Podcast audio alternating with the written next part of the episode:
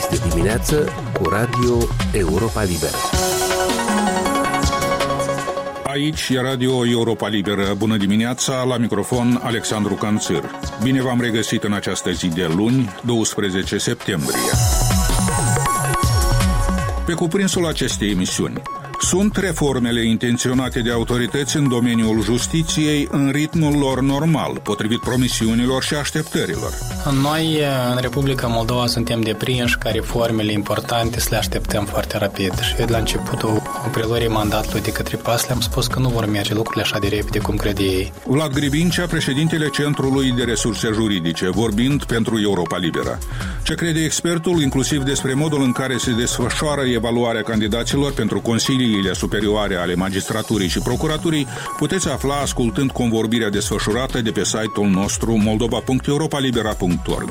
Ce urmează însă este un fragment din acest interviu în care am discutat despre situația incertă ce apare în legătură cu expirarea în curând a mandatului procurorului general interimar. Urmează imediat.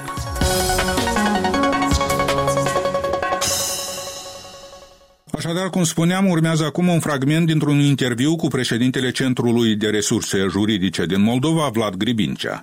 În mai puțin de o lună va expira mandatul procurorului general interimar Dumitru Robu. O situație care aduce mai degrabă incertitudini și confuzie decât o înțelegere clară a lucrurilor. Așa că l-am întrebat mai întâi pe interlocutorul nostru ce crede că ar urma să se întâmple până atunci și mai ales ce se va întâmpla imediat după data expirării mandatului. Trebuie să clarificăm câteva lucruri. Republica Moldova în moment are un procuror general care este suspendat. Domnul Alexandru Stoianoglo încă este procuror general al Republicii Moldova. Cu câteva luni în urmă a fost o propunere de eliberare a lui din funcție din cauza performanțelor slabe. Propunerea a ajuns la președinție, iar președinta ezită să ia o decizie în acest sens, pe care eu nu pot explica, dar probabil că dumneavoastră are motivele sale. Președinta a spus că nu va semna decretul de demitere înainte să existe o decizie a instanței pe dosarul acesteia. Și dacă judecătorii vor emite o decizie pe dosar în 2 ani de zile, să înțelegem că procuratura va fi cu interimat atâta perioadă de timp, fiindcă atât timp cât ai interimat, reforme acolo nu poți să faci. Nimeni cu un mandat temporar nu poate să înceapă reforme profunde în procuratură. Și atunci, care e soluția? Ministerul Justiției sau Ministrul Justiției explica cam la mijlocul lunii iulie că se concepea, se gândea pe atunci un proiect de lege care să ofere o soluție pentru suplinirea funcției de procuror general după ce expiră mandatul celui interimar. Există acest proiect de lege? Ar urma să fie adoptat până la 6 octombrie, de exemplu? Eu nu cunosc despre o asemenea inițiativă și recunosc că nici nu cunosc care sunt inițiativele Ministerului Justiției în domeniul procuraturii. Am făcut-o deliberat, am fost unul din autorii legii procuraturii actuale și nu sunt de acord cu multe modificări care s-au făcut în ultimul an.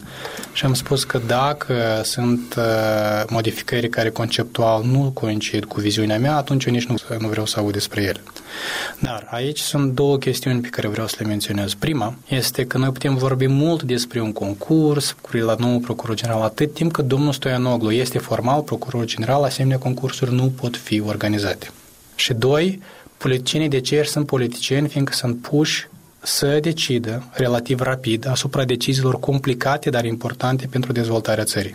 Dacă domnul Stoianoglu merită să fie eliberat din funcție, atunci se emite decretul în acest sens. Dacă nu merită să fie eliberat din funcție, el trebuie să rămână în funcție, să revină, să-și facă treaba mai departe. Dar ceea ce este cert este că politicienii nu pot tergiversa luarea unei decizii în acest sens sau lăsarea acestei decizii la cheremul justiției pe care tot ei o spun că nu este reformat. Dar ce posibilități oferă legea pentru starea de lucruri acum?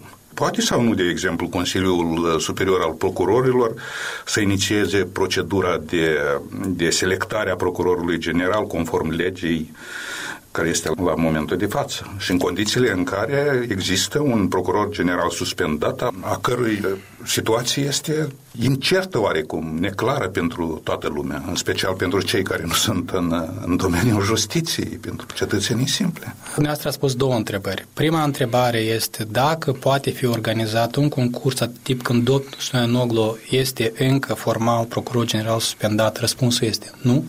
fiindcă formal această funcție este ocupată. Poți anunța concurs doar pe la funcțiile care sunt vacante sau care vor fi vacante în viitoarele 3 luni.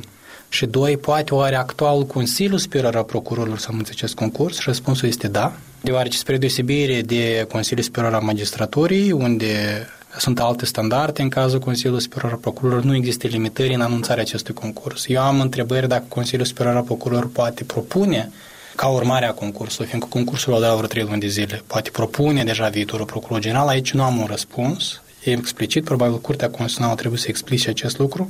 De ce spun asta? Fiindcă mandatul formal de 4 ani a Consiliului Superior al Procurorilor a expirat și chiar și actualii membri ai Consiliului Superior al Procurorilor au cumva un mandat extins prin efectul legii.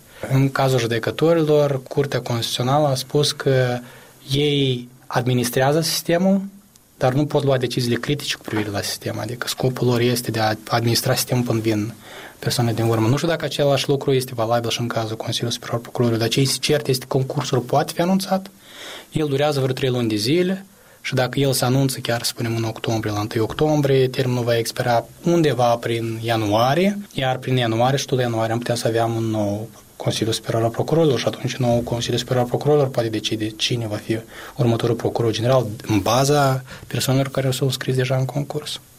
Deci, posibil și un nou Consiliu Superior al Procurorilor să decidă acest lucru. Noi vrem sau nu vrem, vom avea un nou Consiliu Superior al Procurorilor, fiindcă candidații pentru acel consiliu s-au deja înscris în concurs, candidații aceștia au fost transmiși Comisiei de pre-vetting, integritatea lor etică și financiară urmează a fi verificată. Conform acelei legi, această verificare trebuia să se termine la 31 decembrie 2022, iar după asta, în timp de 35 sau 40 de zile, se organizează alegerile în Consiliul Superior al Procurorilor, adică prin februarie, cel târziu, ar fi trebuit, estimativ, să avem un nou Consiliul Superior al Procurorilor. S-a spus că atâta timp cât nu există finalitate în dosarul Stoianoglo, s-ar putea recurge fie la prelungirea interimatului domnului Robu, fie la numirea unui procuror general pe o perioadă determinată. Legislația, așa cum este acum, poate mă repet, permite așa ceva? Nu. Legea prevede clar că mandatul procurorului general, în primul rând, el este de 7 ani și acest mandat poate fi ocupat doar pentru un concurs public. Adică vrei sau nu vrei, trebuie să anunți acest concurs, iar dacă deja la anunț, persoana este numită pe 7 ani. Și acela nu este un procuror general temporar, hai să spunem așa, este un procuror general cu competențe depline. Iar întrebarea e dacă poate sau nu poate fi prelungită starea asta de interimat de 1 an de zile, care expiră, dacă nu greșesc, la începutul lunii octombrie. Da, la 6 octombrie. Legea nu prevede așa ceva și filosofia din spatele acestui termen de 1 an de zile era că temei de suspendare a procurorului general ar putea să fie fie o faptă penală, fie o abatere disciplinară, fie evaluarea performanțelor, da? Și toate aceste 3 trebuie să termine deja în vreo 6-7 luni și să se organizeze un nou concurs în restul 5 luni ca la expirarea unui termen de 1 an de zile, deja se numește nou procuror general. De ce? Ca să nu ții procuratura într-o stare de incertitudine, fiindcă acolo trebuie luate decizii importante. Ce facem cu viitorul procuror, ce facem cu dosarele importante, ce facem cu finanțele, cu personalul care asistă, cu investiții în procuratură, că sunt 2000 de oameni acolo. Și chestiile astea nu pot fi lăsate și, tergiversate, chestiile importante, tergiversate o perioadă foarte lungă de timp. Din considerentul ăsta este pus termen de 1 an de zile. De aceea și spuneam că nu înțeleg de unde este această șovoială cu luarea unei decizii. Că dacă era o șovoială, de ce a început procesul? Că președintele a început procesul de evaluare performanțelor procurorului general, nu? Șefa statului a inițiat. Da, și dacă a inițiat această procedură, a obținut răspunsul ducea la decizie. Să lămurim totuși un pic unele aspecte în această privință. În primul rând, ce ar însemna finalitate în dosarul lui Stoianoglo?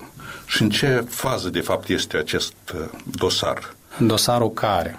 Că sunt mai multe. Dacă vorbim de procedura evaluării performanțelor sale sau vorbim dosarele penale împotriva domnului Stoianoglo?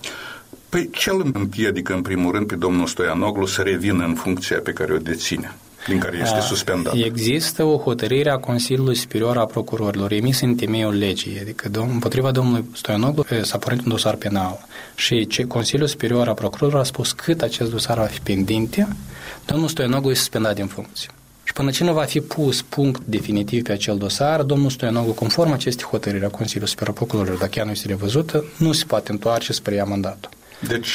Adică revenirea dumnealui e complicată în această funcție, dar se poate întâmpla altceva. încât președinta țării să spună că nu sunt de acord cu decizia Consiliului Superior al Procurorilor prin propunere de eliberare lui din funcție deja pentru performanțe proaste, nu pentru acuzație penală. Și eu cred că dumneavoastră ar trebui să revină în funcție, da? Asta ar putea să o spună doamna președintă și atunci, după aceasta, domnul Stoianoglo poate spune Consiliul Superior al Procurorilor, vedeți, performanța mea nu e așa de proastă, procurorii deja au acumulat probele de care au avut nevoie, ele au fost transmise în judecată, procurorul acela, eu pe el nu pot influența, revedeți-vă hotărârea voastră, puneți-mă pe mine în funcție perioada urmăririi penale, etc. E clar că aceasta oricum, hotărârea asta de repunere în funcție ar putea să afecteze prin ricoș și încrederea în procuratură. Când un procuror general se află sub urmărire penală și tot el conduce mai departe procuratura. Ce se poate întâmpla dacă dosarul procurorului general suspendat se termină într-un fel favorabil domnului Stoianoglo și ce se poate întâmpla dacă se termină cumva invers? Aici trebuie de subliniat un lucru. Oricare va fi această soluție nu va fi nici într-o lună, nici în două, nici într-un an. E estimativ un proces penal de complexitate medie. Se examinează în sistemul de justiție din Republica Moldova vreo 2 ani de zile. Adică chiar dacă noi vom avea această decizie, ea va fi peste vreo un an și jumătate. Deja vreo jumătate de ani este de când dosarul a fost transmis în judecată. Da? Întrebarea e dacă nu putem să așteptăm atât de mult. Păi chiar vreau să vă întreb ce se întâmplă. Rămâne totul suspendat în incertitudine? Se poate aștepta atâta timp? De aceea și este evaluarea performanțelor. Președinta are formal toate competențele, spune indiferent de rezultatul acelui dosar penal, vinovat domnul Stoianoglo sau nevinovat, eu îl demit nu pentru dosarul penal, dar pentru faptul că nu a livrat în perioada în care a fost procuror general până la pornirea dosarului împotriva sa. Deci, dumneavoastră susțineți, dacă înțeleg bine, că mingea se află, de fapt, în partea de teren a șefei statului. Care trebuie eu susțin, asta este evident conform legii. Ea a primit o propunere de la Comisia de Evaluare Performanțelor de eliberare din funcția domnului Stoianoglo. Și doamna președinte acum are tot dreptul să emite un decret și de câteva luni nu le emite. Dumneavoastră personal aveți o explicație pentru această... Eu cred că doamna președinte sau cineva din președinție trebuie să explice această ezitare a dumneavoastră. Probabil chiar are considerentele din care ezită. Dar dacă acest lucru este așteptarea unei hotărâri în justiție, atunci nu știu dacă din punct de vedere politic este o decizie, să spunem așa, promițătoare. Fiindcă ea va veni în justiție târziu și nimeni nu știe care va fi această decizie. Întrebarea mea, pragmatic vorbind, ne ca jurist, este dacă PAS-ul poate accepta ideea anulării tuturor deciziilor Consiliului Superior al Procurorilor politic și revenirii domnului Stoianoglo la pupitru în Procuratura Generală. Nu vorbesc juridic acum, vorbesc pur politic. Politicienii trebuie să gândească în primul rând la consecințele pentru ei. Da. Din punctul dumneavoastră de vedere, care ar fi cea mai firească, normală evoluție a lucrurilor în această situație? Ce ar trebui să se întâmple ca să existe sentimentul de normalitate, de firesc, de încheiere firească a unui proces? În primul rând, dacă vorbim de normalitate, eu nu cred că e normal să plecăm la prezumția că un procuror general poate fi acuzat penal. Eu aveam și eu întrebări față de acuzațiile aduse domnului Stoianoglo. Adică asta nu este normal când ai un procuror general care îl acuz penal, mai ales în niște circumstanțe foarte rapide, hai să spunem așa, cel puțin. Dar de ce n-ar fi normal? Iertați-mi inocența întrebării. Este ca și cum exclus faptul că un procuror general se poate pomeni cu vreun păcat? Nu este exclus, dar nu cred că e parte din normalitate. La asta m-am referit. Că e oricum neobișnuit când un procuror general în funcție este acuzat penal, suspendat peste noapte din funcție, etc. Existau anumite întrebări față de acest dosar și tergiversarea oferirii răspunsurilor în justiție la aceste întrebări erodează încrederea că acest dosar e făcut pe bune. Vlad Gribincea, președintele Centrului de Resurse Juridice. Emisiunea noastră se apropie de final. O emisiune care însă este accesibilă mereu și pe internet, la adresa moldova.europalibera.org, rubrica radio. Recomandarea noastră dintotdeauna este să ne urmăriți și pe Facebook, Instagram, YouTube, alte rețele și platforme. Eu sunt Alexandru Canțîr, vă mulțumesc pentru atenție și vă urez o zi cât mai bună. Aici e Radio Europa Liberă.